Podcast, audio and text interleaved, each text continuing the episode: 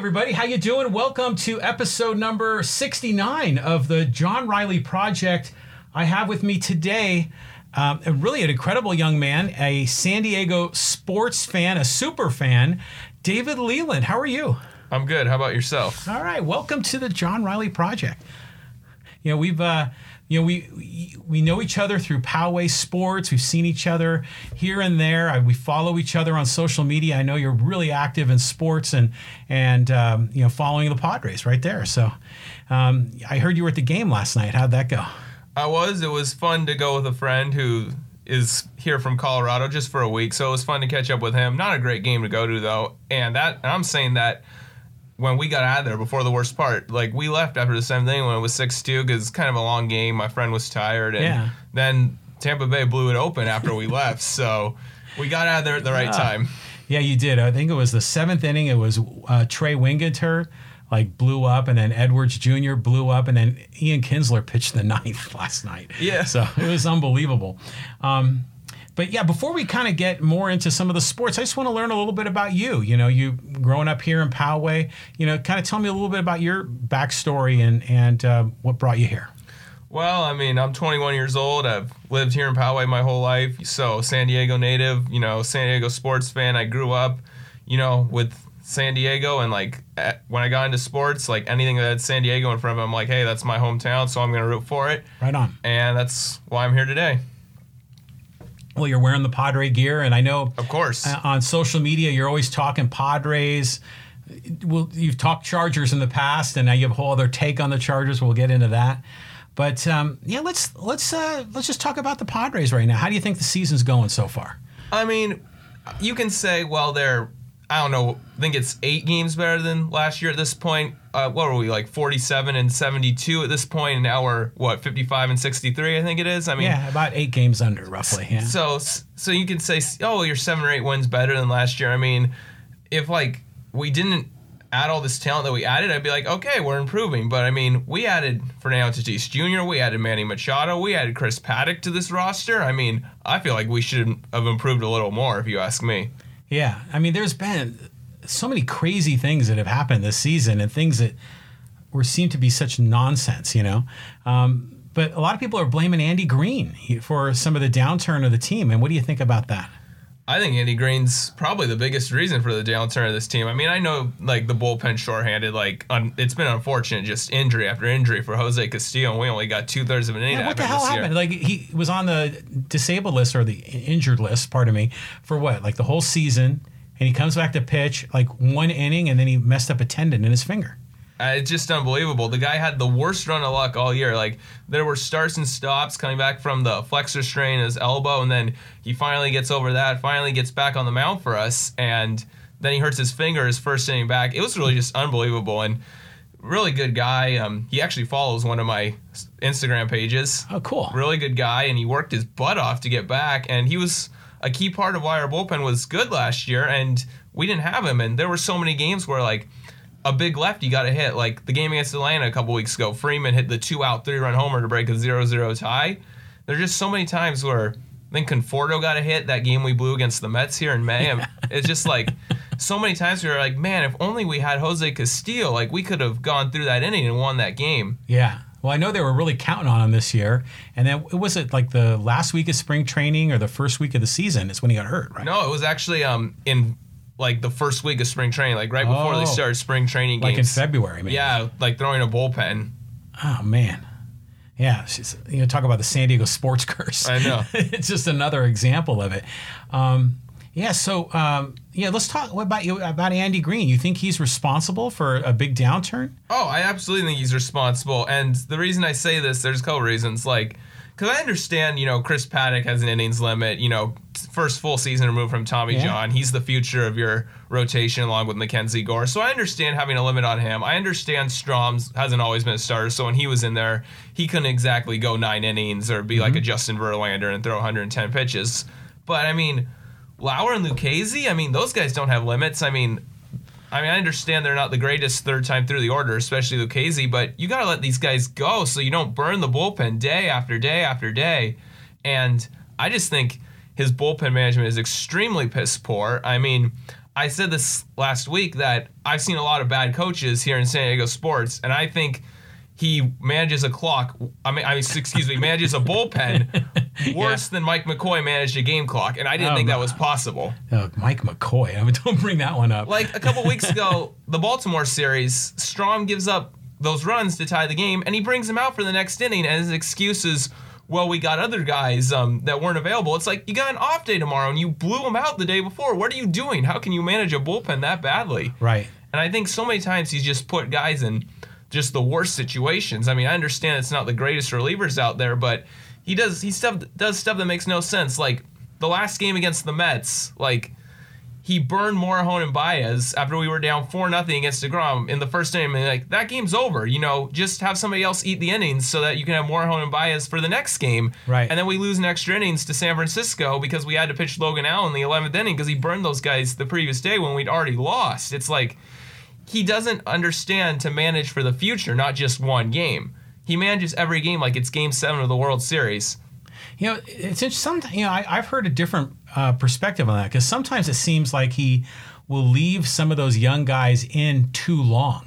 You know, so are, is he giving them an opportunity to grow through it, to to kind of have that sense of adversity and how they're going to overcome it, or what do you think about that? I mean, he's inconsistent about it. Like sometimes he just yanks them, but then he tried to let Lucchesi get through that game against the Dodgers in LA Mm-hmm. in the sixth inning, and then he let Paddack, you know, p- get the last out of the sixth when he was already at 90 pitches against St. Louis back in the end of June. So and then so sometimes it feels like he is, then other times it's not. There's just no consistency there. Yeah.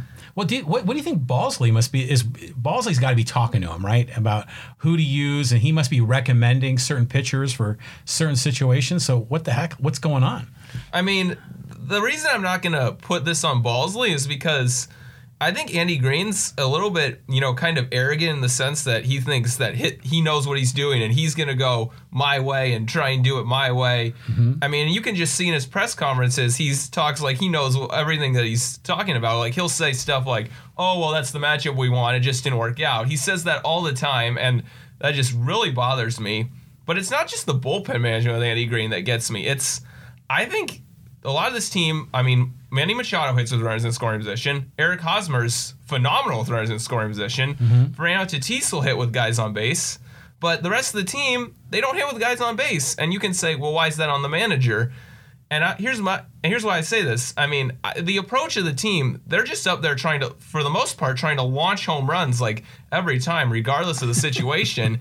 and it's like, Yeah. that's great. Bottom of the first inning, two outs, nobody on base. You know, try and launch one. I'm fine with that. You know, there's a runner on first, two outs. We're down three in the middle innings. Okay, get us within a run. But there's times where you just got to string hits together. And I think the hitting approach of the team is just kind of broken in a sense. And the reason I don't put this on the hitting coach is because we had Alan Zinter um, with Andy Green the first two years. Then we had Matt Stairs last year. Then we had um, it's Johnny Washington this year. Right. And under all those hitting coaches, we're doing the same thing at the plate. It's like that's why I think it's Green's approach because you know he's a super analytical guy, like no feel for the game, just looks at his computer and says that's it. And that's and the computer tells you to launch the ball every time, and so I think that's Green's approach that he wants the team to have. And then the fundamentals. Once again, this is the thing. He only looks at his computer and doesn't. Uh, he doesn't grill fundamentals in the team. Like they make the stupidest decisions on the base pass. It really bothers me. It's awful. There was, a, I mean, especially the first half of the year. Yeah. There were so many base running blunders. It was crazy. Like, against- Ian Kinsler, especially. Oh, don't even get me started on Kinsler. Anyways, yeah, I mean, like the game against San Francisco a couple weeks ago here, um, Naylor hits a fly ball to left field. We're down, I believe it was ten to one at the time, or ten to two, something. We were getting blown out either way. And Renfroe tries to tag second to third on a fly ball to left field, down seven. He gets thrown out, and I'm just like, what are you doing? And it's like. There's no discipline or repercussions for when these guys do this. They're never told like, "Hey, don't do that again. Make sure you know what you're doing out there." It's just, "Oh, well, the computer says this and that's that's it." Mm-hmm. And they got talented defensive players on this team and they still make the stupidest errors. And another thing that really bothers me is that when we hired Andy Green, he was supposed to be this super analytical guy, like always putting people in the right position with defensive shifting and all that. And I saw a stat back in June, and I'm sure it's not any better since then because you know Andy Green's arrogant; he doesn't adjust. Um, Yeah, there was a stat good. that where he, it was like negative six or something like this in terms of runs saved via the shift and positioning, and that sounds so small because it's like oh it's six runs. I mean, but the number one team was like was the Dodgers and they were at like 40 runs saved at the time. So you you look at it and think, oh, it's just six runs, you know, that's not a big deal. But then you see that the top team is saving 40 runs while we were losing six at the time. And you're like, Uh, that's a big difference. That's Huge- a, a 40, huge difference. 46 run swing right there. I mean, that's what five, six wins right there. yeah. And I mean, what are we seven out of the second wild card right So, now? so what is he doing? Is he just positioning them in the shift in the wrong positions, the wrong yeah, locations? exactly. That's exactly how I feel. Uh huh. Like, there's so many balls where, like, I'm like, how does that get through? We got Machado and Tatis over there. How does that ball get through? And then it's just like they're nowhere near it. And on one of my um, Instagram posts, somebody commented on one of Tatis's plays. That's a nice play, but why do you have to go all that way? He was way out of position. I replied, well, Andy Green's the one who positions them. You see them, I, I like when they're out in the field, like they have that card that they keep in their back pocket. Yeah. And I guess for every batter, they know where to be positioned, right? Yeah. And I mean, Well, they're supposed to know, but apparently Green doesn't because the numbers as of June, and I'm sure they're not any better since, Mm-hmm. show that he doesn't know. but yeah, they're supposed to know, like so you said. do you think he's going to get fired at the end of the year? Barring some kind of like 1995 Mariners, 2011 Cardinals kind of run, I do think he's getting fired. And they just extended him, didn't they? Isn't he going to be on contract through like 2021 or something like yeah, that? Yeah, but that extension was two years ago, and a lot changes in two years, especially in a results results based business like baseball. And Right. he's not getting the results. I mean, the National League is extremely weak this year, and he's not even close to the second wild card. And he's got Fernando Tatis Jr., he's got Manny Machado, he's got Chris Paddack, Eric Hosmer, Kirby Yates, and a bunch of top prospects on his team, and he's not even close to the second wild card in a league that's been really weak. I mean, what is St. Louis? Four or five games over 500, and they're the second wild card right yeah, now. yeah, that's about right. And St. Louis is getting all those wins, being up on the Pittsburgh Pirates, who are just terrible. Oh, and the Pirates bring up another thing I have against Sandy Green is that they don't respect the opponent, and they always play down their competition. It Oh, seems. yeah, all the time. Yeah. It's like that's clearly shows to me that he's not motiv- a motivator and he can't get him ready to play against anybody. Like they're three and ten against Miami and Pittsburgh this year, and those are the two worst teams in the National League.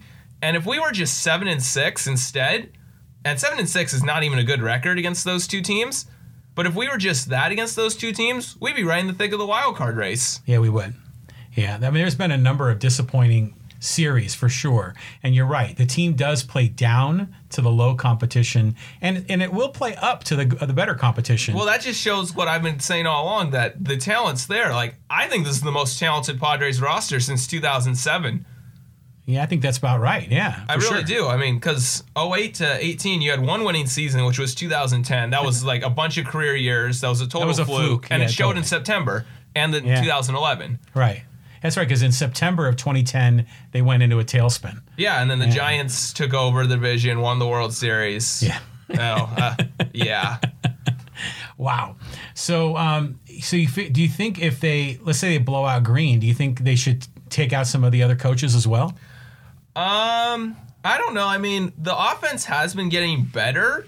You know, like April's just a April's brutal trying to hit at Petco anyways because that's when it's cool in the marine layer. And in April, you had a bunch of like fluke things that limited the offense. Like Reyes was hitting balls like right at people. You know, Yeah, he was. Machado was in the 1st month of a huge contract. He was trying to earn that 300 million on one swing. He wasn't producing. Um, Renfroe w- was terrible most of April. Um, Kinsler was just terrible most of April. Well, he really has been all season except for a little bit in May and June. But yeah, and then Hosmer was terrible for a lot of April, and we got nothing out of center field for a lot of April. Mm-hmm. So a lot of, and it's tough enough to hit it at Petco in April, anyways. And when you had all that fluke stuff happening, that kind of limited the offense. And then Tatis got hurt in May, and then when he came back in June, the offense kind of took off. They kind of hit a lull there in July a little bit, the middle of July. They kind of hit a started middle of July. They hit a little cold streak offensively, but they've been hitting well, and they've actually been hitting better since uh, Reyes got traded. And the reason I think that is is because Naylor he brings more balance to the lineup. Yeah, the lefty righty thing, right? Yeah. That and um, Reyes didn't hit with runners in scoring position. Like he always tried to be the hero and hit like the three run homers, runners Yeah. in scoring position. you know, Josh Naylor, when he comes out with the runners in the scoring position, he's like, all right, how can I get a line drive through the infield, get this guy home?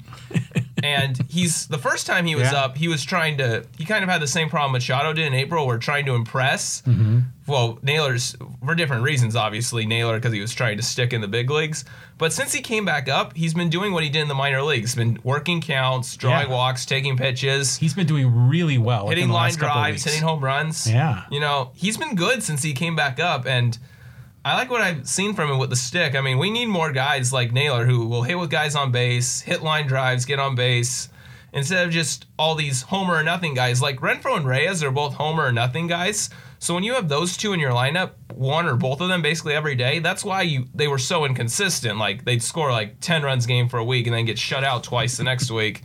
That's why they were so inconsistent. But now they got some more consistency in there. Doesn't help that Machado came around, although he's been struggling lately, but he came around after the slow start. Obviously Tatis, and then Mejia and Margot coming around, which is great because catcher and center fielder, two positions that are hard to find, and Margot's finally finally Yeah, looking like the player we really got from lately. Boston. Yeah. Mm-hmm. In uh, the Kimbrel trade, he's finally looking like that player we thought we were getting. Mejia's starting to kind of justify the hand trade. I mean, the way he's been hitting, Yeah. and his defense is. I think it's getting better. Yeah. You see him framing all the time. He's getting a lot better at that. And that's another thing is like they talk about with the catcher's ERA between Hedges and Mejia. I don't think that means much personally because Hedges caught like April and May most of the games when you know Strahm had the fluke good start. Margevicius just had a couple fluke starts in April, and like Hedges was catching them when that happened. Like, and they've also both catchers have caught games that have been a stinker. Like we give up 10, 11 runs, but. Yeah. Mejia doesn't have enough good games, enough outliers. He has enough good games and too many outliers. Enough. he So, enough so it that the- his ERA. yeah, he doesn't have Yeah. enough games that the outliers don't hurt him as much. Right. and I understand. That makes sense. So, um, wow, there's just so much going on. Like it's like at every position on the field, there's drama, there's a story. You know, there's something going on. But you know, turn your shoulders this way. All right. So the other way. So we, so the camera can see us. Sometimes I've been looking over your shoulder, and the camera's been zooming in on me rather than on you. so um, I want you to make sure you're on camera. Um, so tell me, let's just talk about Wil Myers. He's like an enigma. So what do you think is going on with him? Oh, geez. I mean, where do I start? I mean, it's kind of funny that you bring this up now while we're playing his old team, the Tampa Bay Rays, because I was Mm-hmm. gonna bring go into the reason why we got him from Tampa in the first place and why that's a problem. It's so when we got him from Tampa Bay, I was at the time I remember saying, "Well, why are they giving us this guy? He won Rookie of the Year two years ago. He's 24 years old. I mean." He's athletic, you know. He can. He has the potential to hit 30 home runs. I mean, why are they giving us this guy? And then I heard something about the wrist injuries. And I'm like, okay, maybe that was a fluke. Then he gets hurt the first year, but he was good before the really good before the wrist injury in 2015. Yeah. So I'm like, okay, if they can keep him, and then he supposedly had that problem on his wrist since high school or something like that. And so he got the surgery to fix. it. I'm like, all right, so now we got something here. Then he has that amazing first half in 2016. Well, we thought he was the future of the franchise then Yeah, yeah. kind of he took he cooled off in the second half for whatever reason, whether it was the home run derby messing up his swing or because he got complacent because he was happy to make the All Star team, whatever happened, you know, or because we traded Matt Kemp and he lost to the guy protecting him, whatever the reason was, he kind of struggled. People shrugged it off like, okay, whatever, and then he got the contract extension. Which is kind of looking like a mistake. We'll get into that. I'll get into that a little after Okay. I'm done talking about him. You All know, right. he has the kind of has he hits he goes 30 20 and 30 home runs 20 steals in 2017 i mean but the strikeouts are up the runners in scoring position numbers aren't good and you're just like well the talent's there he didn't have it last year maybe it was because nobody was around him i mean solarte was hitting cleanup a lot of the year around him heck there was a game where hector sanchez and cory spangenberg were hitting behind him cleanup Yeah. I mean, so you could have thought, oh, well, maybe he was just getting pitched around, you know, whatever. And then we signed Hosmer, and you're like, okay, I mean, this is the year. I mean, he's got a guy protect him now, and then he keeps getting hurt. You know, he had the what was it, the arm, and then the oblique, and then he got he hit a foul ball off his foot. Yeah. It was just like one thing after another, and you're like, all right. And then we signed Machado too, and you're like, okay, he's not even. Not only is he not the main guy anymore, he's not even the second guy anymore. So like, you think that in this low pressure, it's kind of like the pressure's off him now. Like, and he's got all these guys around him, and he could just thrive. And he just, he was terrible for like so much of the So I see Myers on the field, and I look at that guy and I think, man, that is an athletic specimen. You know, it's just the perfect guy to be an amazing player. But yeah, he he's, he's a bit of a head case. You know, so I think it was right after he was in the All Star game, he was in the home run derby. he just started trying too hard. That's what it seems like to me. You know, kind of interesting that you think trying too hard because I mean, I just think that I don't know if the guy's heart's in the game. I mean, you look at the guy, guy's got a swing as good as that, and he's batting under 100 against guys like Kenta Maeda, and he doesn't make like it seems like for the longest time he just goes into these deep slumps without making many adjustments. And you're like, dude, make some adjustments. Like, what are you doing? And mm-hmm. I mean, you can say, well, it's unfair to say that you don't know, but when Kansas City traded him to Tampa Bay when he was a prospect for Shields and Davis and then Tampa Bay traded him to us. All that was before 24 when he was like a number one prospect and then rookie of the year. I mean, and then you heard Tampa Bay say stuff like, "Oh, we didn't like his attitude, or his we don't know if his heart's in it," and we kind of just shrug it off. We're like, "Oh, maybe they're just trying to justify the trade." But when he goes into such deep slumps, when he obviously has the talent to avoid them, you it just makes you bring up those red flags and maybe think, wow, maybe Tampa Bay was right about him with the his heart not being in it. Yeah, and and, you will see that when he does strike out, it just it, he just sort of has like a ho hum attitude about it. You know, when when he swings on strike three, and he doesn't seem angry about it. He doesn't seem upset. It just it's odd. I mean, I'm not saying like you have to like snap the bat over your knee or anything, but like at least like act like you messed up. I mean, he's just like, uh, duh, yeah, you know? yeah, yeah. That's what I get too. So, but since you know they traded Franmil Reyes, Myers has been better. He's been better. I mean, I it just still frustrates me that a guy with that kind of talent just his I don't know if his heart's not in it, his head's messed up, his head's not in it. I don't know what it is, but the guy's an underachiever, and now we're stuck with the contract. And I think the contract, honestly, I think the contract was forced because, like, now you're in a bad spot with him. Like, let's just say you didn't give him the contract extension, he would be in his la- in his third year of arbitration, so a free agent after the year. Like, they tried to dump him this offseason, nobody would take the contract. Right. I mean, but if he was still in his last year of arbitration, somebody would have taken a gamble on him. Of course. Because he would have just been in his ARB3 number. And if he sucked, you could just say, whatever, he's gone. Well, it seemed to me like Ron Fowler wanted to make a commitment to the organization, prove to the fans he was willing to spend the money. And, you know, after that 2016 season, there was hope, right? You know, with Myers. So it seemed to me that he was trying to, it was almost like a marketing angle, you know, to show his commitment. Well, the thing I feel about the Myers extension is there were some rumors of it, you know, after the All Star game and in November so, but then nothing came to fruition then. And then they announced the extension. I think the extension's January 13th or 14th, 2017. I don't remember the exact date, but we all know what happened the night of January 11th and the morning of January 12th in 2017. So I think as the only te- as the only professional sports team in the city, he was like, I gotta prove it. To, I gotta do this favor for San Diego and extend this mm-hmm. the main guy of the team we have left. So I was just doing the math in my head. Those are the dates the Chargers moved, right? Exactly. That's okay. what I was trying to yeah, tell you. Yeah. Okay. So the the Chargers left, and everyone's like all pissed, like F Spanos. Yeah, I can't yeah. believe we lost them. And so then I thought that Fowler just uh, said, let's let's do the extension now, and you know give these people something to look up forward to, and then people mm-hmm. will be like, all right, the Padres extend Myers, the Chargers just left us. You know, we're going to get the people behind us now. So that, is that the timing of it? It was right after the Chargers moved? Yes, it was. I believe the extension was first announced, I believe, two or three days after the move. Really? Yeah. Okay. Oh, now, so there you go. Again, of it, I think it's Fowler trying to make a statement. Yeah. And that's what I think the problem with Fowler is, is like, I think he tries like too hard to like make a statement instead of like doing stuff that makes sense. Mm. You know, it's funny for the long it's for the longest time we were always angry at the Padre owners because they wouldn't make the investment. Then now they make the investment, but it was in the wrong guy in this case. Well, I like the investments in Hosmer and Machado. Mm-hmm. I like those investments. I just thought the Myers investment was just unnecessary and trying to be like, hey, they left, we extended our guys, so.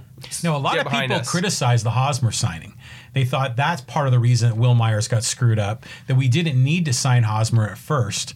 I mean, what's your take on that? Um, I'm not going to get into the whole thing because I think there's some I don't want. I'm not going to name any names, but I think there's some really dumb people on there who just look at whatever the computer says in the WAR and say like, "Oh, that's terrible. He's it." I mean, he has one WAR and we're paying him 20 million. That's terrible. Like, I don't understand that angle because. I mean, his defense has not been good this year. I'll admit it. He's cost Tatis a lot of errors by not making scooping balls, but Right. it's been good in the past, despite what the metrics say. Um, in my opinion, I thought with Kansas City, he made a lot of good plays on bad throws. Even last year, like there was there would be some bad throws, and he'd like have some good footwork around the base, save the error. We haven't seen that this year. I mean, probably just a fluke. I mean, he'll, he'll probably be better next year. I mean, anyways, his defense hasn't been good. I can admit that, but the guy comes up, you know, there's a runner at second, two outs, you know, he'll get that hit to drive that guy in. Like I was saying earlier, him, Machado, Tatis are the only guys that really do that on this team. And, you know, like last night, you know, first inning, you know, Tatis at third, two outs. What does Hosmer do? He comes up and rips a double down the right field line, get us on the board. Mm-hmm. I believe he's hitting like 370 or higher with runners in scoring position. I mean, that's phenomenal. What- he has 79 RBIs. Yeah, he's on track for over 100 RBI. Oh, like 23, 24 home runs. And then is he hitting like over 280, isn't Yeah, he? he went. He was at 279 going into last night. Then he went two for four, so he's back over 280. Right on. That's awesome. I mean, That's great. I mean, Yeah. the only thing is he hasn't walked like he did in Kansas City, so his on base is only in the 330s. But I mean, if Urias is going to be you know a 350 on base guy, which is what he's looked like since he's come back up, if Margot's really going to keep his on base at 350, you know. Machado, you know, for Machado, he he's like a run producer. He drives and runs, but he'll he'll still have like a 340, 350 on base. You know, um, Tatis will have 360, 370 on base. So do you like Urias? Do you think he's the the answer for second base? I don't know if he's the answer. And I think that some of these people who act like he's going to be a Hall of Fame second baseman, like I saw something that said something like, we're going to regret trading this guy like we regret trading Rizzo, or this would be like us trading Alomar. I've seen people say that. I'm like, holy, slow down, guys. I mean, I don't think he's that good. I think he's a little overrated as a prospect, but he's he he's always walked in the minor leagues and now that he's kind of gained a chance to play, I mean, the season average is still only 160, but the on base is 320. He's had a little bit of bad luck with bad balls. He hasn't been striking out since he came back up, Yeah, he's done better. And he's he been a lot to, better. He seems to be improving. and he seems a lot more comfortable at the plate. yeah, yeah, exactly. So, I mean, this year, I mean, it's so late in the season that even if he goes on a tear the rest of the year, the average won't look good, but it, he'll like he'll probably end the season around 200, but the on base will be like 340, 350. So then you're thinking, okay, next year, let's say he can hit 260, then have you know 370, 380. And if you have that hitting eighth, and then Tatis comes up with him on base, that's what we want. So let me let's let me put this out to you. So let's say Preller fires Green, and they say we're hiring David Leland to come into the dugout. All right. Okay. What's your starting lineup? Who's in the field, and what's the batting order one through nine? All right, this is just current personnel, right? Yeah, so current like, personnel. So like no additions. No additions, um, and assume no call ups or anything. Just who's on the 25 man now. Okay, I'm gonna have Fernando Tatis Jr. playing shortstop and leading off. I'm gonna have Josh Naylor hitting second, playing left field. Manny Machado's hitting third, playing third base. Eric Hosmer's hitting fourth, playing first. Hunter Renfroe's hitting fifth, playing right field. Francisco Mejia's hitting sixth and catching. Manuel Margot is hitting seventh and playing center field. And Luis Urias is hitting eighth, playing second base. And that's pretty much what Green's been doing Yeah. like the lineup construction at least the last like couple weeks has not been my issue with Green. I actually like the lineups he's put out recently, but the bullpen management and the lack of fundamentals, which I talked about, is what bothers me about Green. So so let's talk about the pitching. So if you look at the staff, do you do you have a five man rotation? Do you some, do something creative, six man, or have some openers? How would you manage the pitching staff? All right, so I mean, I think the pitching staff needs to be addressed. So the starting rotation, I think they need to go get one or even two veterans because you can't really count on Garrett Richards. I mean, he got hurt during his Yeah. rehab, so We're hopeful. that guy's hurt the whole time. You can't count on him. No. But rotation, you got a good starting point because I mean, Paddack, you know, he's kind of cooled off lately, but you know, you kind of expect that he's kind of thrown more than he already has. He's he's coming up on a shutdown, so he hasn't been dominant like he was in the mm-hmm. first half, but he'll be pretty good long term. Mm-hmm. I mean, Quantrill finally looks like the guy that we thought we were getting when we took him in Yeah, the he's first been round. fantastic lately. It's been great to see Quantrill lately. Mm-hmm. I mean, Lamet, I mean, the command's still not there, but that's the last thing that comes back when you have Tommy John. The stuff's there. The stuff's phenomenal. I think next year when he has better command, Lamet's going to be very good. So you got those three. Well, he almost had a no hitter a few weeks ago. Yeah, he did. Yeah. That just shows you how good the stuff is. And next year, you know, another year removed from Tommy John, the Mm-hmm. command will be better. Not that it's ever been great. He's ever had great command, but it'll be better next year. Mm-hmm. And so those three right there make a nice rotation. And then obviously Mackenzie Gore is going to come up. I don't know if it'll be in the opening day rotation, but some point soon. And then, but like if you're just looking at the roster today, are there were there are there some relievers or starters that you would just get rid of or just not play at all? Well, we got rid of the guys that were made our bullpen terrible in the first half and cost us just so many games. Like Brad Wieck's gone, you know. Right. Phil Maton's gone. Um, Matt Wisler's gone. Um, Robbie Erlin, I think we just brought him back up because they put Edwards on the injured list. I'm not sure if that's a real injury or Did that happen like just like last night or this morning? it happened like a half hour ago. Oh wow. So but yeah, but they they do that where it's like almost like a fake injury. It just Uh, to, to provide the eye suck disease. Yeah. Because Edwards had been pretty bad two days in a row. I mean, I still would give him innings when he's healthy though, because the pre- he's been terrible this year with Chicago. But the previous three years, you know, he was a very good reliever for the Cubs. Yeah, he was. Yeah. And So- so, that's a guy that you want to get with Balsley and see if Balsley can find something with him and see if he's good. So hopefully he comes back pretty soon. We can see what we have with him. And then if he just sucks, you just non tender him. So okay, so now we're talking a little more GM. So let's say you're AJ Preller. What are the moves that you'd make to the team?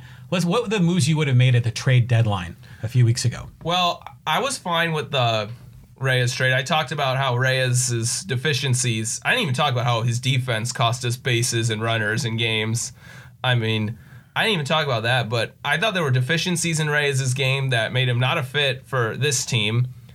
And Logan Allen, you know, he was kind of underwhelming. I mean, he's sure he could still be good, but he was kind of underwhelming. And with bringing up guys like Gore and Patino and Ryan Weathers and even Joey Cantillo, I mean, there's dudes behind him that you're like, okay, we don't really need Logan Allen that Yeah. much. I agree. And then Trammell, I mean, he's having a down year this year, but the skills are all there. And Trammell's just a typical Preller guy where, like, he's super toolsy. I mean, mm-hmm.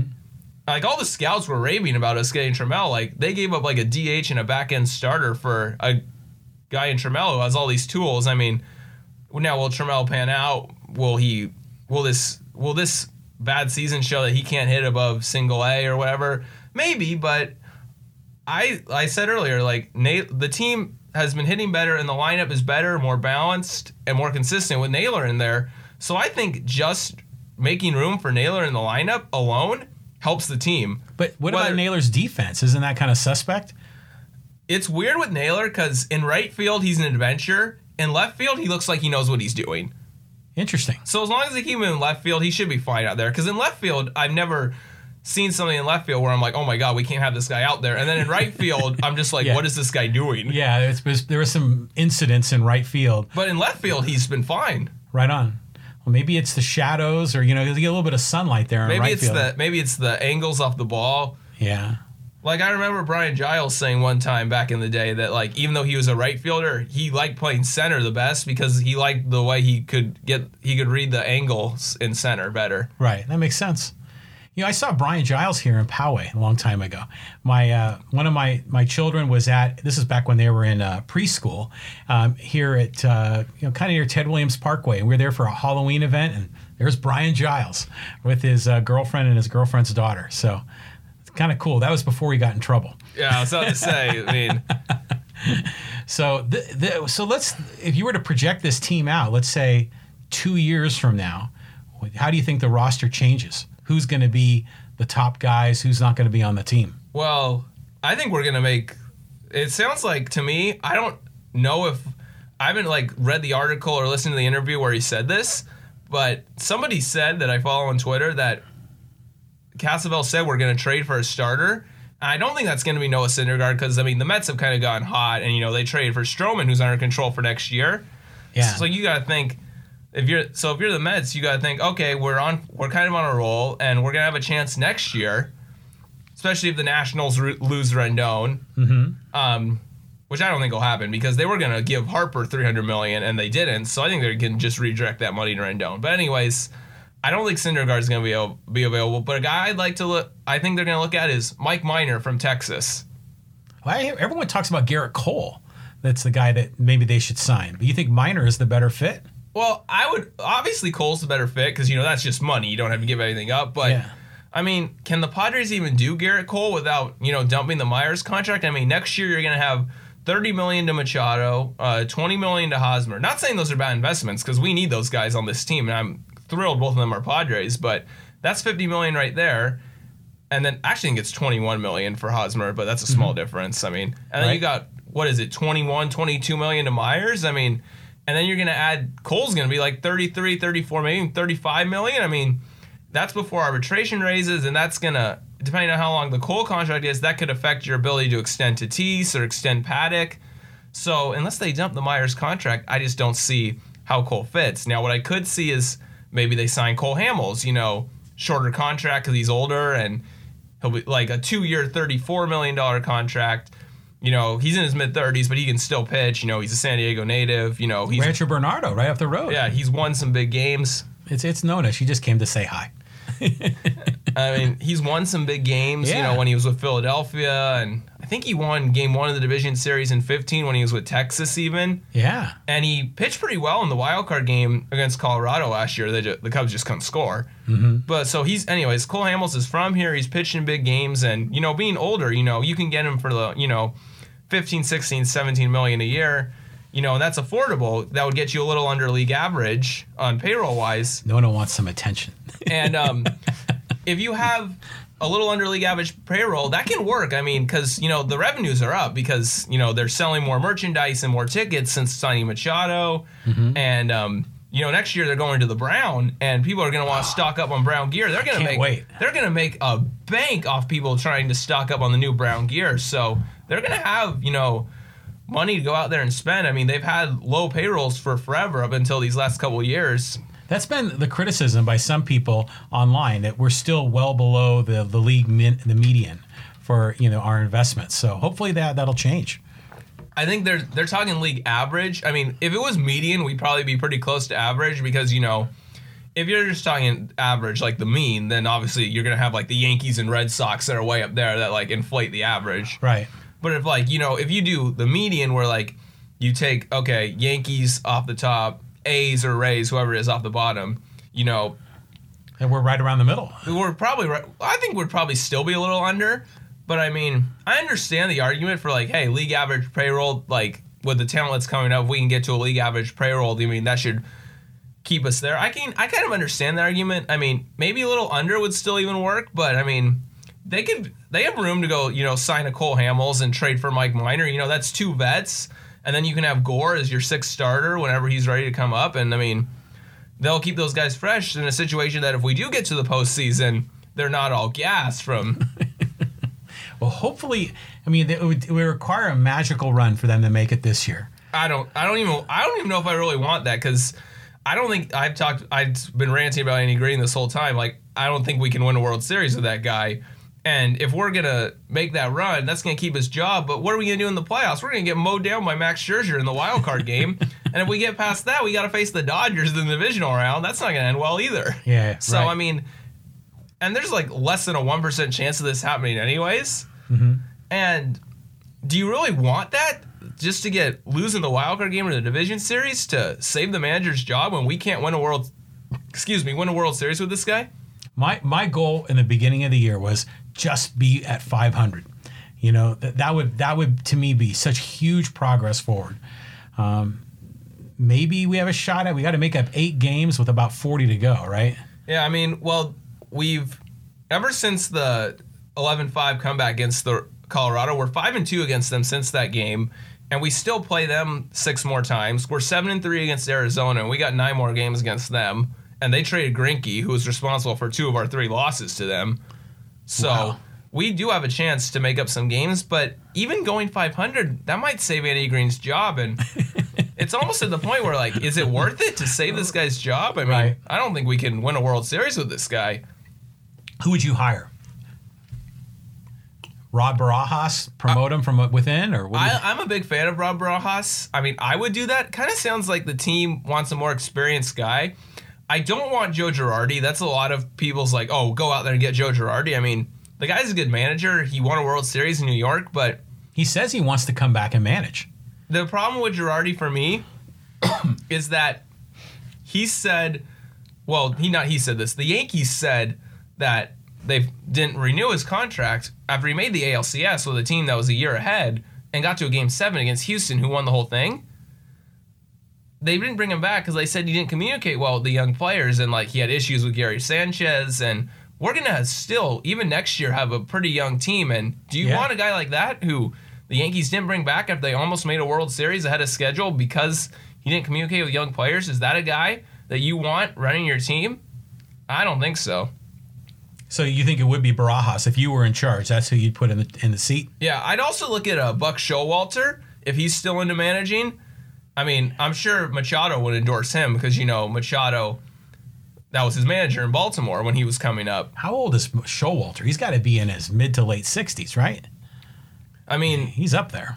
how old is he's got to be around Joe Maddon's age, and Joe Maddon still wants to keep managing even if the Cubs don't bring him back after this year. Mm-hmm. Now, if the Cubs don't bring Joe Maddon back, we better be all over that. Oh yeah. But you know, what do you think about the rumors? Not even rumors. I think wishful thinking that Bochy would come back to the Padres. I think he's he's done managing. I mean, Yeah, I think he's so, had too. health problems. You know, he's getting up there in age. You know, he's had surgeries. You know, he had the heart issue a couple years ago, and he's getting up there in age. You know, he'll probably come back and be like special assistant to the front office or something like that here. Some like, you know, laid back job, like laid back job in our front office, probably something like that. So I, I, I don't want this to be all Padres. I love talking Padres, but we can talk Chargers, Aztecs. We can talk about a lot of other things. Where do you want to go with this? Well, the first thing I want to say because football season's starting is that it's year three now since we lost the Chargers. It doesn't. It's not getting any easier, and I don't think it ever will. That was unbelievable that they pulled the plug. I mean, are you you don't follow him? You're the you're the big anti-Charger Oh, guy. absolutely, absolutely anti. Yeah, Yeah. So um, yeah, I'm I'm the same way. My interest in the NFL was declining for some time, um, and then the minute they pull the plug, I don't even pay attention. You know, I might have a game on in the background, but I don't really. I'm not emotionally connected to anybody anymore. I mean, I understand that, and a lot of people like are like you now. They're like, "Oh, they took my team. I'm done." I mean, you see this. You know, I go to spring training a lot of years. You know, and we have a spring training complex with the Mariners, so that's Seattle fans, and I've talked to a bunch of them that were Supersonics fans, and they they all tell me they haven't watched in the, the NBA since then. Yeah, I believe it. So I, I've gone back to rooting for my childhood teams, which are the 49ers and the Raiders. So, but you know, I, I, I really don't care. I don't really know who the players are on those teams anymore. I mean, it's just, it's just the thing that bothers me about the whole thing is that, well, one thing is Dean Spanos made it about him, Oh yeah, yeah, you did. and the thing that bothers me that he took away, and it was all him, and I can get to that later. But what he took away from this city and this community, it's unbelievable. I mean, I growing up, I would go over to my best friend's house. You know, in the morning we'd have you know, red zone on his big TV, and then one o'clock comes around, we'd put we'd flip red zone over to the kitchen TV, and then we put the Chargers on the big screen. You know, celebrated the big wins together. I mean, I was over at his house for the overtime win against Kansas City in Week 17 in 2013. Great celebration, wild game, and it was just great day celebrating with my friend and mm-hmm. what what a day it was. We made the playoffs after we had a couple years of drought under Norv and whatever. And then I was there for the bit I'd losses too, like losing to Denver in the playoffs a couple weeks later. You know, I would go to games with my dad, you know, we'd watch the games together. I mean, it was just something that this community bonded over for so long and so many family traditions. Like, I don't know if you guys, any of you guys follow at Fight for SD on Twitter, but he's, I've talked to him before. I met him. He's a great guy. And, you know, he said s- stuff like this on Twitter before, but he, that was a fail. The Chargers were a family tradition for him dating back to his grandpa and then his dad and then him. And Spanos just took that all away Yeah. and the and it's just crazy. It's like 56 years gone. I mean, that's longer than the Supersonics were in Seattle. That's longer than the original Browns were in Cleveland. That's longer than the Colts were in Baltimore. That's longer than the Expos were in Montreal. Wow. It just this sucks, and it's all because, you know, he didn't want to put his fair share in. I mean, what is this? 2015, the team goes four and 12. you know, he's sending out his attack dog Fabiani to just firebomb the city every, Fabiani. to just firebomb the city every week, Yeah. like trash the city officials, trash the fans, trash anybody related to San Diego. Really, they kept McCoy after they go four and 12, 0 and six in the division, and then he comes back and wants what was it, 1.15 billion dollars, whatever. It's like, Yeah. dude, what you want all this money? You didn't even want us last year. Now you want our money? Like, what the heck? Right. And then people like, then there's you know the uninformed people who just bash San Diego, like, oh, why didn't you vote for that? It's like, well, first of all, it was a it was a terrible deal, and he pissed us all off last year. And second of all, most of the fan base couldn't even vote on it. Third of all, it's still got 44%. Like, if he actually like pitched in his fair share, we would have had a deal. They'd be playing in a new stadium right now. We'd still have him. We'd be talking about how excited we are for this upcoming season. But no, he made it all about him. He's selfish. He's greedy. I can't stand the guy. It seemed to me like he wanted to go to LA. That was his end game. And he played it in San Diego to say, well, we tried, but San Diego didn't want us. I think that's what the narrative he was hoping to get. And he got you know, he got caught, you know, because it was obvious that he had that underhanded that underhanded strategy. I mean, that's what a lot of people say, and it's not totally wrong. But here's what I think about Dean Spanos. For him, it's not. A, it was never about San Diego. It was never about L.A. It was never about San Diego fans. It was never about L.A. fans. It was never about any Charger fan located anywhere in the world. For him, it was about how he could end up in a new stadium while paying as little as possible for it. Whether that was San Diego, LA, Vegas, wherever it was, San Antonio, wherever. And he didn't even really get that. I mean, he He's going to be paying a lot now with the franchise move fee and whatever. That's the thing. It's like he's going to he's charge him. paying six hundred and fifty million to move to LA. It's like to rent from Kroenke. It's like, dude, what are you doing? Why didn't you just invest that six hundred fifty million into a new stadium in San Diego? That would have been a much smarter move. Exactly. Then you would have gone 200, 300 from the NFL, and right there, you're almost at a billion dollars. I mean. If you can't get a stadium deal done from there, what are you doing? And that's Dean Spanos. What are you doing, man? Yeah. Unbelievable. So you think Philip Rivers, how much time does he have left? I mean, he's 37. Tom Brady's 42. I mean, so it seems like these quarterbacks nowadays, with all these rules that you can't touch him without getting a 15 yard penalty, can last longer. So he'll probably play a while longer, but he probably won't be as good like in the next two years. And they're gonna, you know, extend him because you know he wants to play in the new stadium. And This is a contract year for him, right? so this probably is the Chargers last year where they can go all in because you know we know Spanos with his contracts. I mean, we're seeing it with Melvin Gordon right now. Yeah, so he demanded a trade, right? Yeah, and because they weren't gonna, because the Chargers weren't gonna up their offer to him, and you know next year Joey Bosa is gonna be in that same boat, and we know from the last season here like how that went with Bosa the first time. It was Bosa's mom, right? that was That said we should have pulled an Eli Manning. Yeah, yeah. Yeah. Um, anyways, Bosa's going to want a contract next year, and he already had one messy negotiation with the team. I mean, and now his brother's on the Niners, and it seems like the Niners have had a ton of cap space the next the last couple of years. So like, imagine San Francisco just throws money at him. Hey, come play with your brother. I mean, hmm. and the Niners will be an up and coming team in the next couple of years too. Like, anyways, so Gordon's already in a contract dispute. Bosa next year, and you know they're just going to give Rivers the contract extension because that organization caters to him Right. almost too much so. And I thought that was a big problem when I was a fan of the team when they were here. So they're going to give him an extension, and they're not going to have as much money and resources to go to other players like Joey Bosa, like Melvin Gordon, like we're seeing right now. So this is probably their last year they can really go for a Super Bowl. I mean, as much as I hate to say that they have a chance, but fortunately for us in San Diego, they're already kind of starting to screw up. You mean the Gordon contract? I mean, you got Russell Okung's got some injury and they don't know when he's going to play, and that's a left tackle, you know.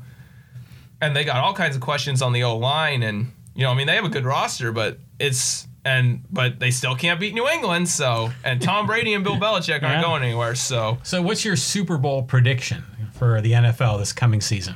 I mean, I have no clue on the AFC because I don't want to say it's the Chargers because that just hurts me too much. and I, for some reason, I can't see New England going back for a fourth year in a row. But I think the Philadelphia Eagles are going to win the Super Bowl this year. Really? Yeah, And they seem to have the best roster. so is to me. Carson Wentz, right, as their quarterback? Yes. So he's back, right? Yes, he's back. Okay. I mean, and Philadelphia. I mean, their their corners aren't that great, but they got a nasty D line and pass rush. They got good safeties. Their O line's incredible. They got a bunch of solid running backs. They got really good receivers. They got an amazing tight end combination, Zach Ertz and Dallas Goedert. And you know Carson Wentz is good, so that's why I got the Eagles. So do you? Uh, what about ro- upcoming rookies? Do you think any of the the new the new players are going to make a big impact in the league? I'd watch for Kyler Murray on Arizona because Cliff Kingsbury. I mean, you can question the hire because you know defense and is he ready for the NFL, but that guy knows how to coach offense, and Kyler Murray's got all the skills to thrive in a Kingsbury style offense. So is, is he going to be the starter? You think? yeah, absolutely, he's a starter. But wh- They traded Josh Rosen. I was going to say they had the UCLA guy. So that was They traded him to Miami. Oh, they did. Okay. Again, I would tell you, I'm not as in tune with the NFL. Um, what did you think of Rosen? Did you like him?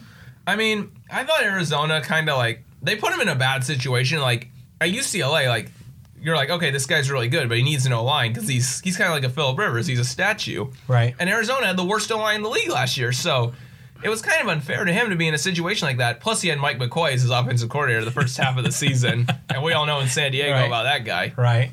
Wow. Um, now let's let's go a couple other spots here. We've been talking baseball, NFL. How about uh, what do you think about the Aztecs basketball team and, and the football program coming up this fall? Um, football team. I mean, we lose Kahale Warring the tight end, but I mean, we didn't throw that much last year. I mean, I hope the transfer quarterback Jordan Brookshire takes over for Agnew. I mean, I like that Washington's healthy from the start of this year. I like that we got a lot of our defense coming back. I expect to win the West Division, the Mountain West, because Fresno State lost a lot. Mm-hmm. Yeah, we'll probably lose. Excuse me to like Boise State probably in the Mountain West championship game, but I expect to win the West Division. Right on. I, I, I, I got to say this, David. I am freaking blown away about the amount of information that is in your head. You have just an incredible grasp of all these statistics. It's amazing. It's a talent.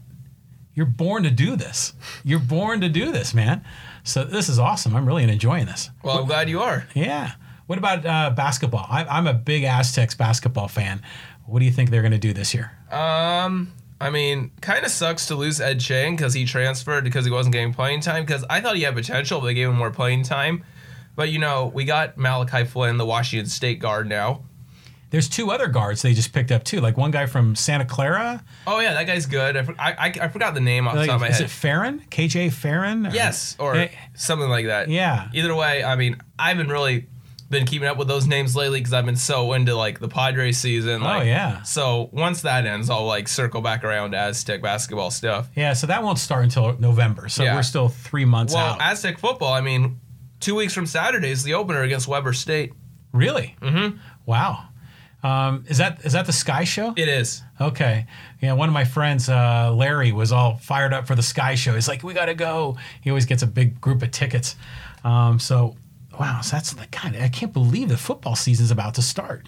When does the NFL start? I know they've been doing It's preseason. Right? Thursday after Labor Day. Okay, so college ball will start like a week or week Yeah. and a half ahead. Yeah. Unbelievable. Um, so what else, man? What else is on your mind? I've just been thinking a lot about you know this baseball season, how the Padres can get better, and I'm I'm really looking forward to this offseason because there's a lot of ways they can go. Oh, I agree. Um, like you said, they got to get at least one veteran starter.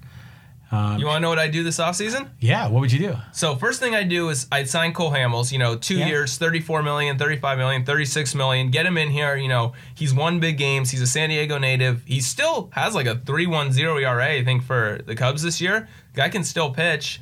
So get him in here, and you can say, well, he wants to go back to Philadelphia, and the Phillies want him back. I mean, everyone said Patrick Corbin was going to be a Yankee last year, and look, he's a Washington National now. So Right. don't just let teams have guys. You know, go after him. You'll get him. That's what Washington did with Corbin, where everyone thought he was going to be a Yankee. And so, anyways, do that with Hamels. Get him in here. Second thing I try to do is I try to dump that Myers contract on somebody. You know, trade him, give him Ryan Weathers and Joey Cantillo. You know, we got pitching prospects coming up, and Preller's been great at drafting. So trust that Preller can draft to replenish those guys. You know, get trade Weathers, Cantillo if you have to. Dump Myers in his contract. You know, I'd sign Jake Odorizzi too. You know, he's going to be a free agent after the year. He's having a good year for Minnesota.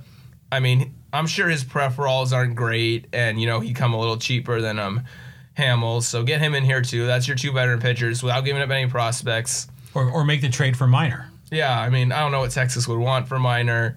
Um, so that's why I would go the Hamels and Odorizzi route instead of Hamels and trading for Minor. Another guy I'd look at that's kind of interesting to me is Brandon Nimmo from the Mets. Oh yeah, yeah. Left-handed bat. I mean, he's been hurt a ton this year, and he wasn't hitting before he got hurt. But and now, well, he's been out. I mean, though, do the Mets have a spot for him? I mean, Jeff McNeil's like a, gonna win a batting title. And He's Yeah. been playing outfield this year. I mean, they got Conforto was a good player. I mean, J.D. Davis is raking now. And Dominic Smith can hit. I mean, he can't play any defense out there. He's worse than Naylor out there, but the guy can hit. And they got Pete Alonso at first base. They got to try and force him out there.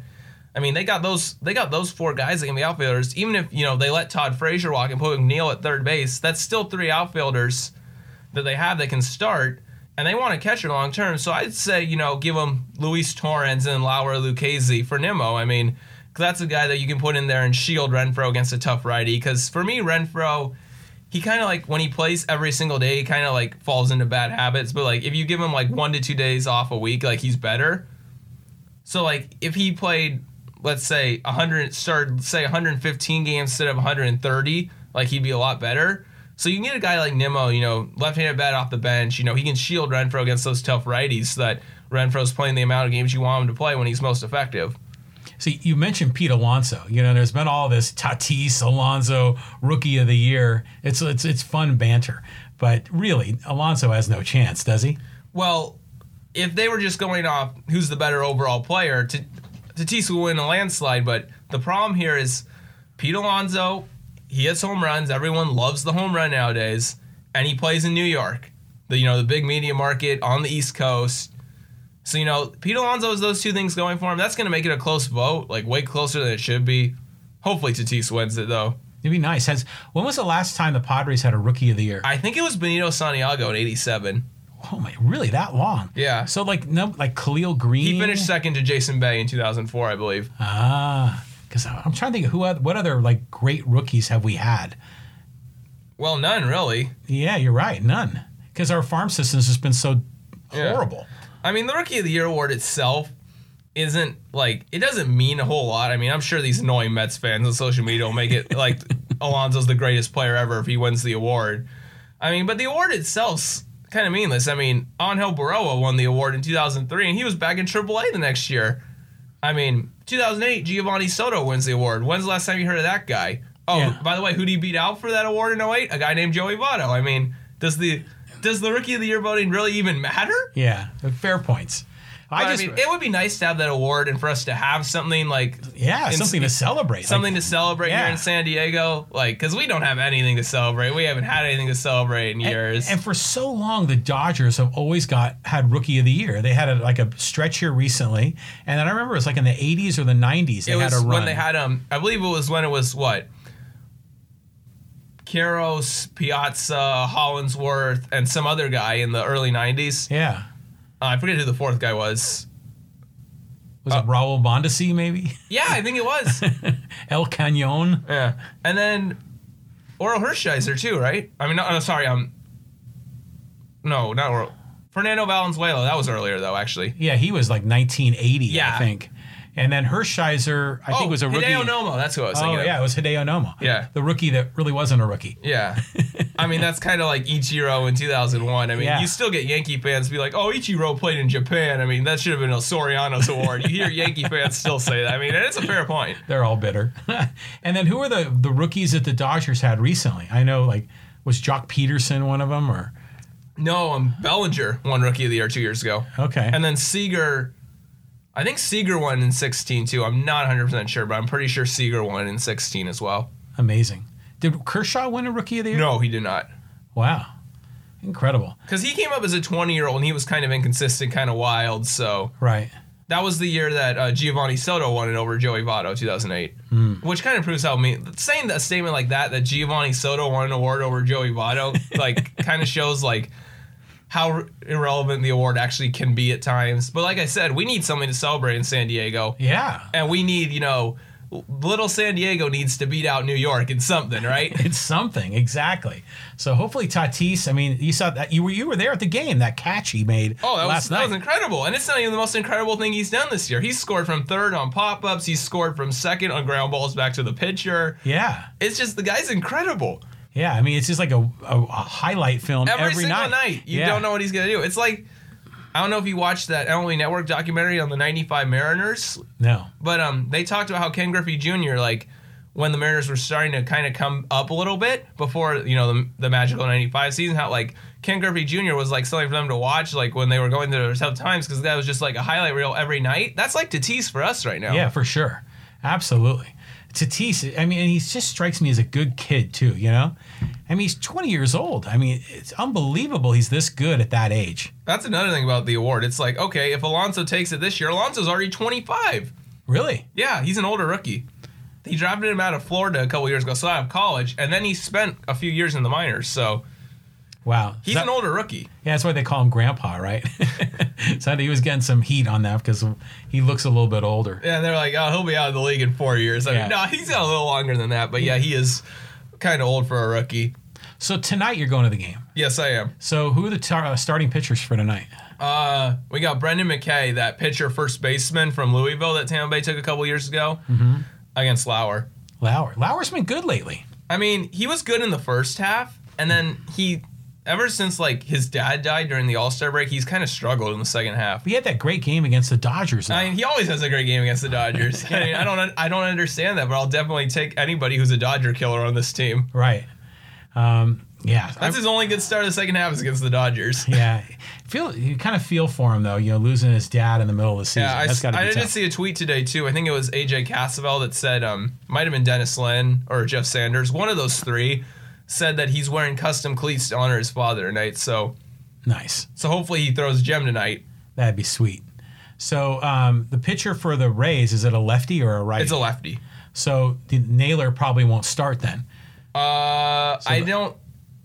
I believe he's not in there. I believe Myers is in left field tonight. Yeah, that makes sense. And who's going to catch tonight? It's Hedges, and I actually agree with this. I mean, I'm a big Mejia guy. Like, I think he should be in there almost all the time. But I'm definitely cool with Hedges tonight because Lauer does much better with Hedges, and it's a left-handed pitcher, and right-handed is Mejia's weaker side offensively. So what do you think of the idea of pairing up uh, Hedges with certain pitchers and Mejia with other pitchers? So there's like these different batteries. I mean, if you're gonna do that where like Hedges catches one, maybe two specific pitchers, I'm all for it. But if it ends up being a situation where like three catchers, or like I mean, sorry, three pitchers with Hedges, then you're just keeping one of your better bats out of the lineup for 60% of the games. I don't like that. But if it's one or two pitchers, go for it. Yeah, Mejia's bad. It's just been fantastic. So I mean, the guy's a free swinger. I mean, the guy's like he reminds me of like Vladimir Guerrero Sr. Like just swinging at pitches. Like you're like, how does he hit that? And he crushes them. Like last year in Cincinnati, Luis Castillo threw that ball like what was it, 97 miles an hour? That looked like it was gonna hit him on the foot, and he turns around, hits a home run like halfway up the bleachers at Great American Ballpark. I'm like, how did you even hit that ball? I don't hit it that far. that is like Vlad Senior, no And doubt. then um, the other day against uh, Colorado, Marquez threw the curveball that was like down at his shins, and he golfed it for a home run. I'm like, how do you hit these pitches? and he's not that big of a guy, is he? He just has really a really nice swing, and his bat speed is incredibly impressive. It's like Gary Sheffield bat speed. Oh yeah, Yeah, unbelievable. And it's nice that he's a switch hitter. So yeah, I mean, it's nice that he's a switch hitter and that his stronger side's lefty because we need more left-handed bats. yeah, big time. So yeah, I think uh, that's what you know, Andy Green was talking about when he wanted to get Naylor in the games more frequently because he wanted that balance in the outfield. You said that earlier in this podcast. So And I'm, I'm really glad that when Naylor came up after Reyes was traded, he's taken the opportunity and kind of run with it. I mean, it's still early, Oh, yeah. but I mean, what was he hitting? Like 220 when he two like under 220 when he got sent down. I mean, now he's up over 240.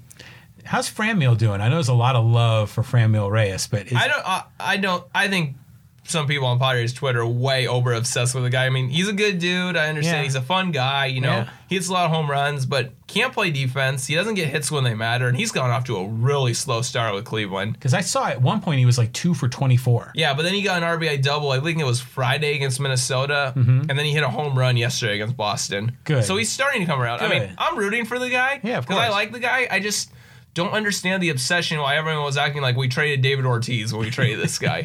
I saw people saying that. I'm like, are you serious? You're comparing a guy hitting 160 runners in scoring position to the best clutch hitter ever? What's funny, just, I think as Padre fans, we're just so frustrated. We just want to win, and so we're jaded, we're bitter, we're cynical. Any deal that's made, you know, there's more of the people go, ah, that's a crap deal. You know, they they want to criticize it because we've had so much bad luck. I mean, but here's the thing: like, do you want to win games, or you don't win games with your emotions? Right. And the team looks better, and you know they look more like an actual baseball team instead of just a home run derby lineup with Naylor's in there. Yeah, Naylor's been all right. Um, he's a young kid too. How old is he? He's 22, I believe. That's incredible. He's younger than Reyes. Yeah, yeah, well, yeah. Reyes was like 24, right? Yeah, 20. Yeah, I think he was 24. Yeah, that's. I mean, it's amazing because usually, you know, players don't come up out of the minor Yeah. leagues until they're like 23, 24. Yeah. And so we've got all these guys that we are got- way ahead of schedule. I mean, Machado's only 26, and how long has he been in the league? Well, he's 27 now, but yeah, but he was 19 when he started, wasn't he? Like, uh, I think he had just turned 20 when Baltimore brought him up. and Trout was 19, right? Yeah, and Trout struggled as a 19 year old, but he came up next year as a 20 year old and he tore it up and has torn it up ever since. Yeah, unbelievable that guy. Another thing about Reyes that people don't realize is that after the 2017 season, we left him off the 40 man roster and nobody took him. So it's I like remember that. it's like so this guy could have been taken by any of the other 29 teams in the Rule 5 draft just 2 years ago, less than 2 years ago, and he wasn't. And you guys are obsessing over him like we trade away, you know, Trout or we trade away Yelich, like chill. Yeah, right. well, these you know these other GMs, they you know they know their business too, and if none of them even took a flyer on the guy, you know, I'm surprised. So I mean, there's some dumb front offices out there, but I mean, there's enough smart ones too that if they saw this guy available, they would have taken him. So you, I know you've been traveling to a lot of different stadiums lately. Uh, I mean, I've been to two new ones this year. So tell me your experiences at those two stadiums. Well, Coors Field. Um, my sister goes to University of Denver, and she was doing some travel abroad stuff for summer. So we went out there. My parents were going to go out there and help her put her stuff in storage, anyways. And then I'm like, hey, the Padres are playing the Rockies in in Denver that week at Coors Field. So I'm like, I'm going to come too, and we're going to go to the Friday night game, which of course was the 11 to 5 comeback game that we won 16, 12, and 12.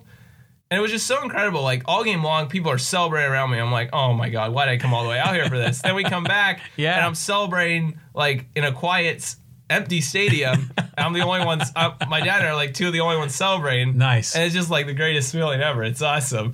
And then Wrigley Field, we had a recent New York and Chicago vacation. I've already been to both New York stadiums many years ago, mm-hmm. and I got to go to Wrigley Field for the first time. And as a baseball history guy, that was just awesome to be there. Like I, the like the moment I stepped out onto the Wrigley breach, stepped into the Wrigley bleachers during batting practice, I felt like I was in like a sacred place in baseball history. I was like, oh my god, I'm actually here at Wrigley Field It's like in a the bleachers. church, right? Oh my god, Yeah. yeah. you have no idea. And then it was just like, I'm here at Wrigley Field. I can't believe it. That was Well, I I saw a picture that it was either you or your father had posted on social media, and you're like right up against the net in uh, along the ivy, Yeah. along the uh, outfield walls. yeah, that was this like unbelievable to see the the basket and the ivy. yeah, the close. basket exactly. That was just like I. it- It's such a big part of baseball history, and I'm seeing it. Yeah, I don't know why that basket's even there, but heck, it's part of baseball history. It's cool. Yeah, it is. It's that is awesome. Even if it's there for no reason, it's cool.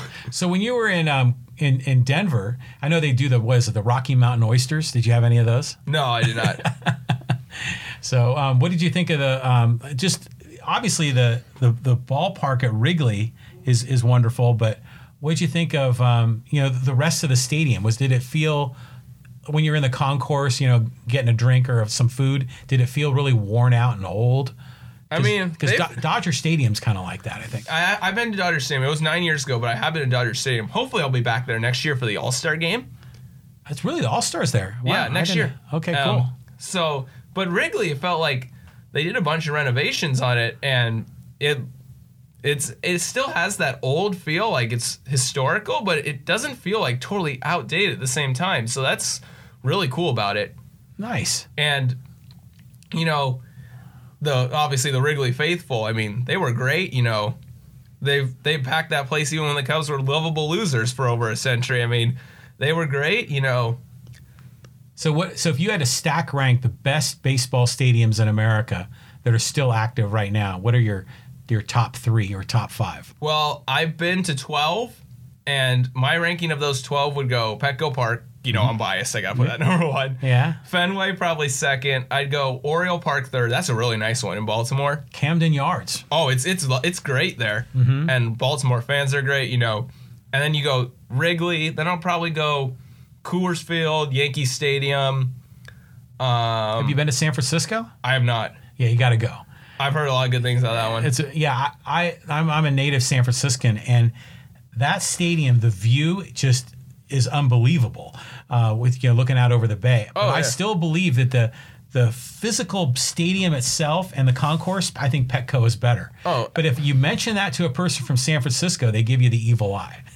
I mean, I mean, the view is a big. Like, I love one of the things I love about Petco is from the 300 level, you can look out and you can see the whole city of San Diego. Like, yeah, and I love that. I mean, and PNC Parks in Pittsburgh's way up on my list. I Yeah, mean, you can that's a- see like it feels like PNC Parks like built into the city, and you know you can see the Clemente Bridge. You know Heinz Field's off in the distance. You have know, you been there? no, I haven't, but I've seen all the pictures. Yeah, that's a must see. I, I've not gone, but that's one I want to go to. The the one that I've been to that I really don't like is the Oakland Coliseum. That that's just like Oakland's Qualcomm. Yeah, yeah. Well, at some point that's going to change. We'll see. I mean, Yeah. So, uh, yeah, I, I've been to a number of stadiums as well. I think the ones you, you mentioned are right there.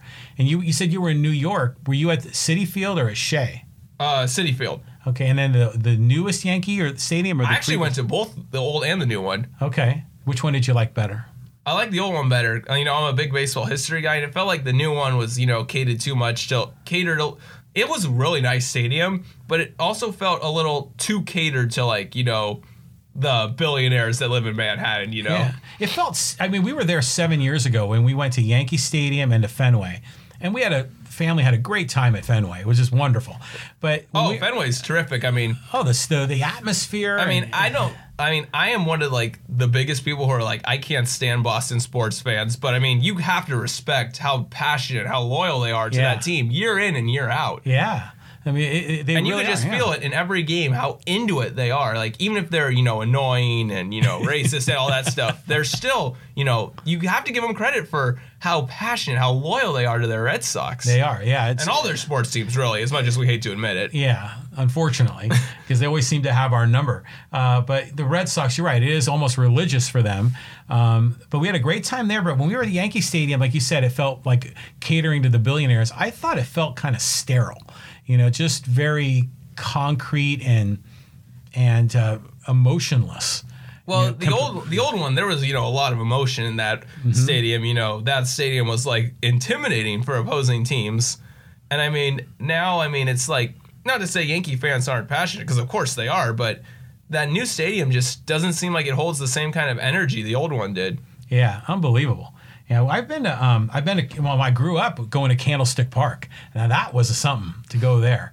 I mean, we'd go uh, on a on a night night game in July or August and freeze our butt off. In July and August, Yeah, at Candlestick Park in San Francisco. was it just the wind chill or what was the deal with it? Well, you know, it's like the old Mark Twain saying, uh, "The coldest winter I ever had was a summer in San in San Francisco." but it was um, the way when they built that stadium. The previous owner, Horace Stoneham, was kind of sold a bill of goods. They showed him the was that the guy who moved them from New York to San Francisco? Yeah. And, and exactly, baseball historian right there. And so when they showed him that property along the bay, they showed it to him like during the middle of the day, like at twelve o'clock, one o'clock, and it's beautiful there. But in the evening, the you know the wind patterns shift, the fog rolls in, and it's a it's a friggin' you know it, it's windy like crazy there. Um, and we had a lot of cold nights at Candlestick Park in the middle of the summer. It was crazy. So Yeah, I mean, even when I went to the Oakland Coliseum, I mean, it was pretty cold there. Oh yeah, it is. Well, it's right near the water too. You know, the Oakland Coliseum is really close to the bay, so it makes sense. All right. So um, you probably need to get running here to get to the game on time. You're not going to be able to go to batting practice then. Well, we- we were never going to plan to go to that anyways. We usually go, but we weren't planning on it today anyways. Do you? Uh, is it possible to go to the batting practices to every game? Do they open up the stadium in time? How does that work? Uh, it's kind of complicated. Like Parkgate, they open two and a half hours early. Park in the park. Yeah. But you can only stand on you know that little that little area in right center field on top of you know the you know like the how lower right center where the beach used to be is like corporate stuff now Yeah. like companies buy and stuff. The only area you can be is um up on top of that, and players do throw you balls there. but it's basically impossible for anyone to hit a ball up there. But players and coaches will throw you balls up there until the rest of the stadium opens two hours early for season ticket holders, which my father and I are quarter season ticket. You know, we mm-hmm. got Tuesdays and Saturday home games, and today's a Tuesday, so Right, right. and it's an hour and a half for everybody else, which is not which is makes it hard and it's Petco Park's hard enough for ball hawking when there's not very many seats on left field and everybody cramps into them. And then they don't open that early unless you're a season ticket holder. It's just Is it different than most of the other stadiums you've been to? Like you can like can you get into Wrigley early to go to batting practice? uh, Wrigley's two hours for everybody.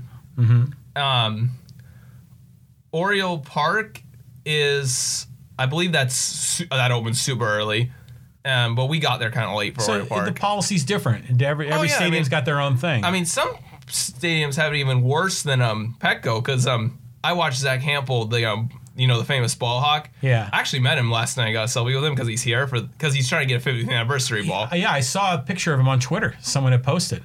Oh, I posted one with him. Uh, Maybe that's the one I saw. Yeah. Okay, so what makes that guy famous? Um, he's just caught a lot of famous balls. He caught the last ever Mets home run at Shea Stadium. He's from New York City. Wow. Um, he um, caught Barry Bonds' 700 and something home run actually here at Petco Park. Wow.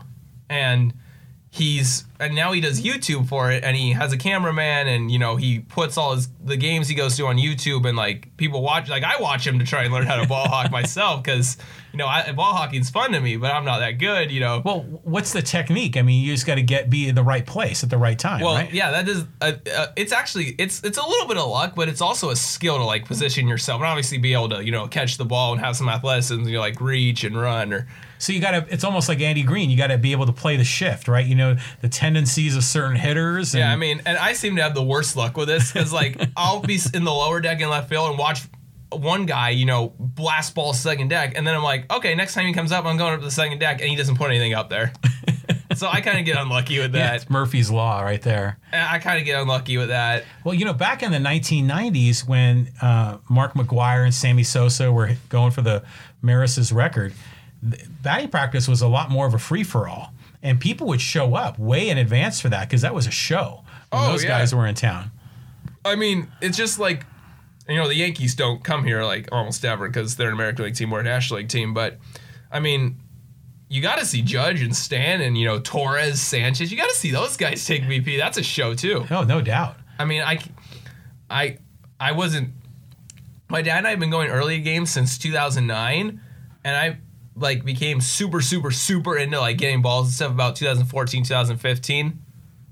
That's when I got super into like, okay, I'm gonna get like 10 balls, like or whatever. like, well, I've never done that. My most is in a regular season game is six, but I mean, but well, 2009 to like 13, I'm like, okay, we might show up early. If we do, you know, if I get a ball, cool. If not, whatever. But you know, late last couple years, I've been like, I wanted to try and get as many as I can. You know, I've become like a lot more into it instead of like, oh, whatever. If I catch one, I catch one, cool. So I've never gotten a foul ball ever at a stadium, and I've, I've been, never gone to. I have gone 100 like 160 something balls in my life, probably about, but never caught a foul ball in a game. I've have one in-game home run, but it was in spring training. I didn't catch it on the fly, Mm-hmm. and I got one taken from me this year. I mean, taken. Yeah, it was um, the game against Arizona in May when Hosmer hit the two-run home run to our section, 126 by the Western Rail Supply, Mm-hmm. and the go game-winning home run in the sixth inning. I had it. I reached for my glove. This guy hits my arm, knocks the ball out of my glove, Oh, no and then way. he pushes me the wrong way, so I can't pick up the ball. Oh, jeez. so I mean, that was my first chance at a catch a game home run on the fly, and for, Uh, 1st one. You'll have more chances. Yeah, I'm only 21 years old, so I sure hope I have more chances. You'll have plenty more. Heck, uh, maybe Machado or Tatis will hit one my way tonight. You never know. So, so your your season uh, seats are they like beyond the left field wall? Is yeah, that where they are? 126 row. I think three. So you're three rows from well, the five fence? because it's two, and then they have that wall where the where the fence used to be before they brought them in. Okay. And then those are like A, B, and then they have that wall one, two, three. Okay. So is that like if I'm looking at the field, is that directly behind where the left fielder would play, or is it more along the line, or It's more? more along the line. It's 126, so like 126 is here, and the Western Metal Building's like right here. okay, so really close. Yeah, very close. Because remember, it used to have like a little bit of a cutout down there at one point Maybe Yeah. that was a few years back. Yeah. they've re- they've redone that outfield fence a few times. Yeah, they have the they actually have the lower part there, like right underneath the bottom of the building, like right down the line. Yeah. So like you have the lower part here, the Western metal here, and then the regular seats right here. Okay. Well, good. Then I'm going to look for you. Yeah. I so I, now I know where to look. You know, Yeah. so if when the balls are hit to left field, maybe I can get a glimpse of you. I mean, you know what I'm wearing. You see it right here. I know exactly. Okay, David, this has been fantastic. I'm really enjoying this. oh, I'm enjoying every second of this. Yeah. So l- let me tell you, you're always invited back, and we're going to do this again. Um, and w- let's talk more Padres. But- Absolutely. But Anytime. uh, but I want to thank you for visiting and joining us here on episode 69 of the John Riley Project. Thanks very much, guy. yeah. Thank you for having me. Right on, okay. Enjoyed it a lot.